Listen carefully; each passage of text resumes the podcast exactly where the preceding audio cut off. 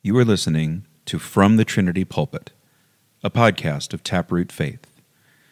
This is Matt Joyner, and I'm the host of Taproot Faith and the pastor of Trinity Reformed Episcopal Church in Mason, Ohio. If you're looking for a liturgical, biblical, gospel centered, Christ loving church and live in or are visiting the Cincinnati area, feel free to join us any Lord's Day. We would love to have you. And now, here's the sermon for this past Sunday.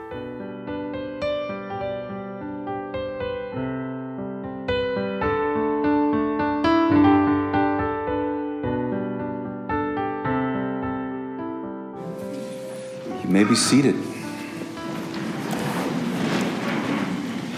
If you have your Bibles, please open them up to Matthew chapter 21, our gospel that we read this morning. Before we do so, let's pray. The Lord be with you. and with thy spirit. Our Father and our God, we ask you to open our hearts and our minds to the understanding of your gospel. Illumine our hearts that we may understand them rightly, that we may see the light which comes from your word, and that that light may lead us out of dark places. That as you have entered into the glorious city of Jerusalem in triumph over your enemies of Satan, sin, and death, that you would lead us in that way through humility, just as you did. And we ask all of this in your blessed name. Amen. Amen. This morning, as we are celebrating Palm Sunday, I'm in a bit of disbelief because wasn't Ash Wednesday just last week? How is it possible that it has flown by so much and so quickly? And I'm reminded that just last week we talked about from John chapter 8, we talked about that being the springboard really of Lord, the Lord really kind of, for lack of a better way to say it at the moment, sort of being in the face of the Pharisees. And really that springboarding him toward the events that we are going to commemorate and remember, and in a sense live out this coming week. And that week, that holy week, begins really in earnest with what we're commemorating this morning. One might say that it was kicked off really by his, resur- by his raising Lazarus from the dead. And that really finally put the final crosshairs on him. But after that is all done, he begins to approach Jerusalem, beginning of verse 20, of chapter 21. And he came to Bethphage at the Mount of Olives. Bethany, where he raised Lazarus from the dead, is two miles away from Jerusalem across the Kidron Valley. And Bethphage is between the two. So if you can imagine having villages sort of pockmarking the countryside, the great village of Bethany, two miles away, and then Bethphage, one mile away, in between the two.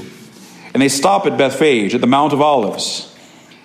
Jesus sent two disciples, telling them, Go into the village ahead of you. At once you will find a donkey tied there with her colt. Untie them and bring them to me.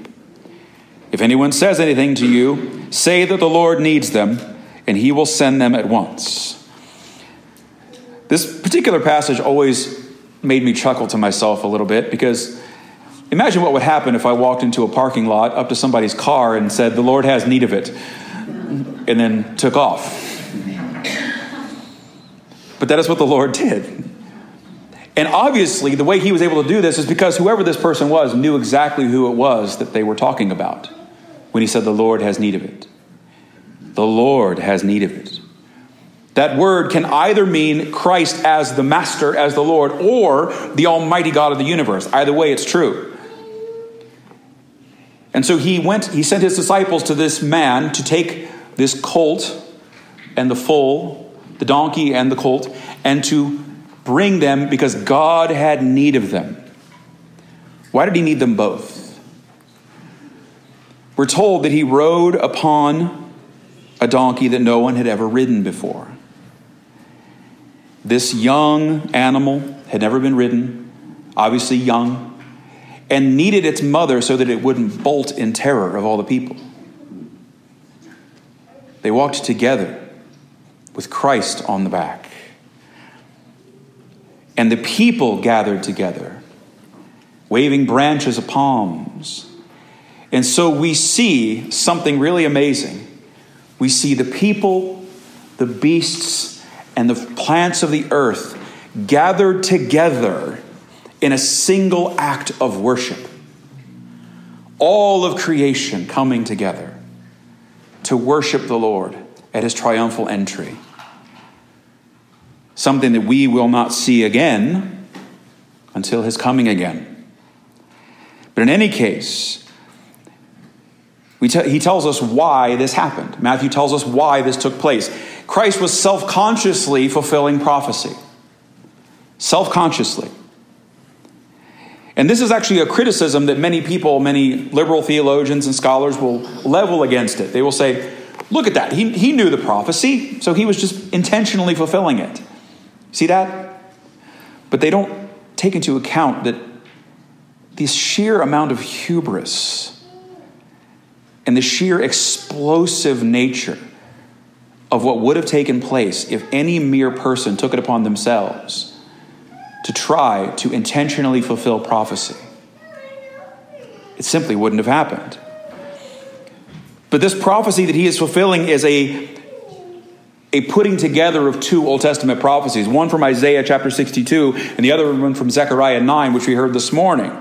Tell daughter Zion, see your king is coming to you, gentle and mounted on a donkey, on, on a colt, the foal of a donkey fulfilling prophecy as always. Why a donkey? Why a donkey? In the ancient world, and actually in the not so ancient world, when a conqueror came into the city that he was conquering or was coming home from having conquered someplace else, the, the general or the king would ride into the city mounted upon his steed mounted upon a great horse, with all of those he conquered in tow behind him as trophies of war. But Jesus comes riding in on a donkey. Have you ever seen donkeys in the Middle East? They're not the big things we have here. They're short. In fact, for an adult male to ride them, you have to ride with your knees bent. You can still see that today if you go to that part of the world.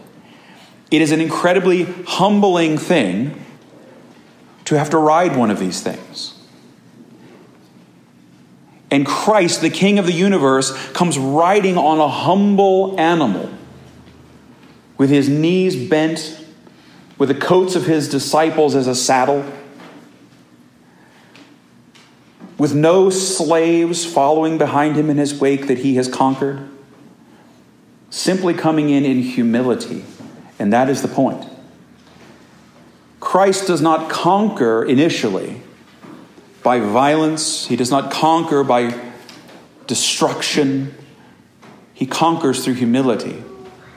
And he comes into the city with a mass of people. He comes in as people are coming in the pilgrim route for Passover. How many people are we talking about here? Josephus tells us that just a couple of decades later, in the 60s, that at a single Passover, there would have been 2.7 million Jews in Jerusalem. That's just the Jews. That doesn't mean that doesn't count those who were proselytes coming in. That doesn't mean that doesn't count the Romans who were there occupying. That doesn't count people that were there for various other reasons. 2.7 million people in, this, in the old city of Jerusalem, which, as it looks at a modern city, is not that big. It's not that big. All of those people. And what that also tells us is it should make us think a lot of times on Palm Sunday sermons, you'll hear people say the same people that greeted Jesus were the same people screaming for his death. I don't see that anywhere in the scripture. I don't see any evidence that it was the same people. I don't see any evidence that these were the same people. I think that the people that greeted Christ greeted him in sincerity. And the people that condemned him a few days later did so in sincerity. And that they weren't the same people. So It's not hard to believe. The same people, if you go to a major city, any major city, even here, the same people that you might see at the Opera House are not going to be the same people that you see at Paul Brown Stadium, necessarily. There might be some overlap, but generally speaking, not necessarily. But in any case, Christ is met with his followers who are tearing down palms and laying their clothes in the street. What's with the palms, anyway? You're sitting there holding them, I assume. I'm sure my children are hitting each other with them. What's with the palms? Palms, in the old Jewish tradition, were signs of victory. Victory. It comes from the Maccabean revolt in between the Testaments, the intertestamental period. Judas Maccabeus led a revolt and overthrew the Syrians that had overrun Israel. And when he did so, the parade into Jerusalem to worship, the people tore down palms and waved them in the air and instituted a new feast the Feast of Dedication, also known as the Feast of Lights or Hanukkah, which we still see today. But in that way, palms became a symbol of victory for the people. And they would go and they would rip them off the, trees because they were in abundance. And they would wave them back and forth, chanting, Hosanna to the Son of David, is what they chanted, which what they sang to Jesus. Hosanna to the Son of David. Blessed is he who comes in the name of the Lord. Hosanna in the highest. We hear this word all the time. It's a churchy word that gets thrown around like hallelujah. Hosanna. I remember hearing a funny story that uh, there was a pastor who had two dogs, and he named them Hosanna and Hallelujah. And when the dogs got out, he would wander through the neighborhood singing, saying, Hosanna, hallelujah. And the neighborhood, the neighborhood people all thought they were Pentecostal. but Hosanna means something. And it means something really important that we should all keep in our minds and have on our tongues always. It means save us now. Save us now. It doesn't mean save us generally. It doesn't mean save me as an individual. It doesn't mean save us at some point. It means save us now. Save us now. And this comes, this doesn't just come out of nowhere. The people didn't spontaneously start singing this. This is from the Hallel, the Psalms that people would sing as they went on pilgrimage to Jerusalem. And those are Psalms 113 to 118. And in Psalm 118, beginning in verse 19, it says, Open the gates of righteousness for me, and I will enter through them, and give thanks to the Lord. This is the Lord's gate, the righteous will enter through it. I will give thanks to you because you have answered me and have become my salvation. The stone that the builders rejected has become the cornerstone. This came from the Lord. It is wondrous in our sight. This is the day that the Lord has made. Let us rejoice and be glad in it. Lord, save us now. Lord, please grant us success. He who comes in the name of the Lord is blessed. From the house of the Lord we bless you. The Lord is God and has given us light. Bind the festival sacrifice with cords to the horns of the altar. You are my God, and I will give you thanks. You are my God, I will exalt you. Give thanks to the Lord, for he is good. His faithful love endures forever. Just in that one section of Psalms, how many single verses have become so commonplace that we hear them all the time? How many of those things? I mean, for heaven's sakes, this is the day the Lord has made. Let us rejoice and be glad in it. I've seen that as a bumper sticker. But to the Jews of Jesus' day, this had a very, very specific meaning. It was a messianic expectation. And the fact that the people began singing Hosanna to the Son of David, Lord, save us now, Son of David, told you exactly what they thought was happening. And rightly so. The Lord, the King, the Son of David, the heir of David, is entering Jerusalem. Blessed is he. Hosanna in the highest heaven. God save us now from the highest heaven. Your salvation comes from the highest heaven, and here he is in front of us. Here, riding on a donkey, is the one who connects heaven and earth, and we lay our clothes on the ground before him. We wave our hands and palms and sing a hymn of victory to him. To this, his humble coronation as king. He enters Jerusalem. But he does not enter Jerusalem to reign as David did. He enters Jerusalem to die.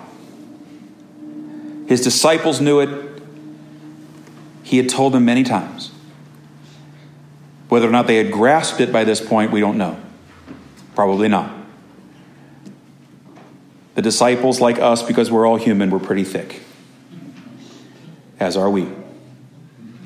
But Christ went to Jerusalem as the reigning, ruling king to offer himself up to offer himself as a sacrifice for many. That from the humility of that donkey would come the humility and humiliation of the cross. That the people sing Hosanna in the highest heaven would then see him upon that cross. And as St. Ambrose says, that that cross is the altar upon which the perfect lamb is sacrificed. The cross itself is the altar upon which the perfect lamb is sacrificed for the sins of the world. The humility and the humiliation of the Lord, seen here on Palm Sunday, leading all the way up to Good Friday gives the build up for the greatness of Easter. It is when we see how low he went for us that we see the majesty of his resurrection. That we see who he is and what he has done. That for us, he rode in not as a conquering hero, but as a humble prince of peace, and gave his life as a ransom. So that when he, he rises from the dead, when he fulfills his word to his disciples, that I lay down my life and I have the authority to take it up again, that we will see his glory in his suffering and in his glorious resurrection. I've said before, and I will continue to say it because I think it's so beautiful, that the thing that separates Christianity from all other world religions is that Christianity is the only one whose central feature is the humiliation of its God. And we begin to see that here. It is wondrous and exciting and a, an amazing crowd partying and singing hymns is glorious, yes. But coming in riding on that donkey is the beginning of his humiliation that he took upon himself. And so, as we begin our journey towards the cross together, let us meditate daily upon the humility, the humiliation, and the exaltation of the Lord who gave himself for us who gave himself for you, who gave himself for me, and who now sits in glory at the right hand of the Father, giving us grace and strength and mercy that we may join him there. All glory be to his name, Father, Son, and Holy Spirit. Amen. Amen.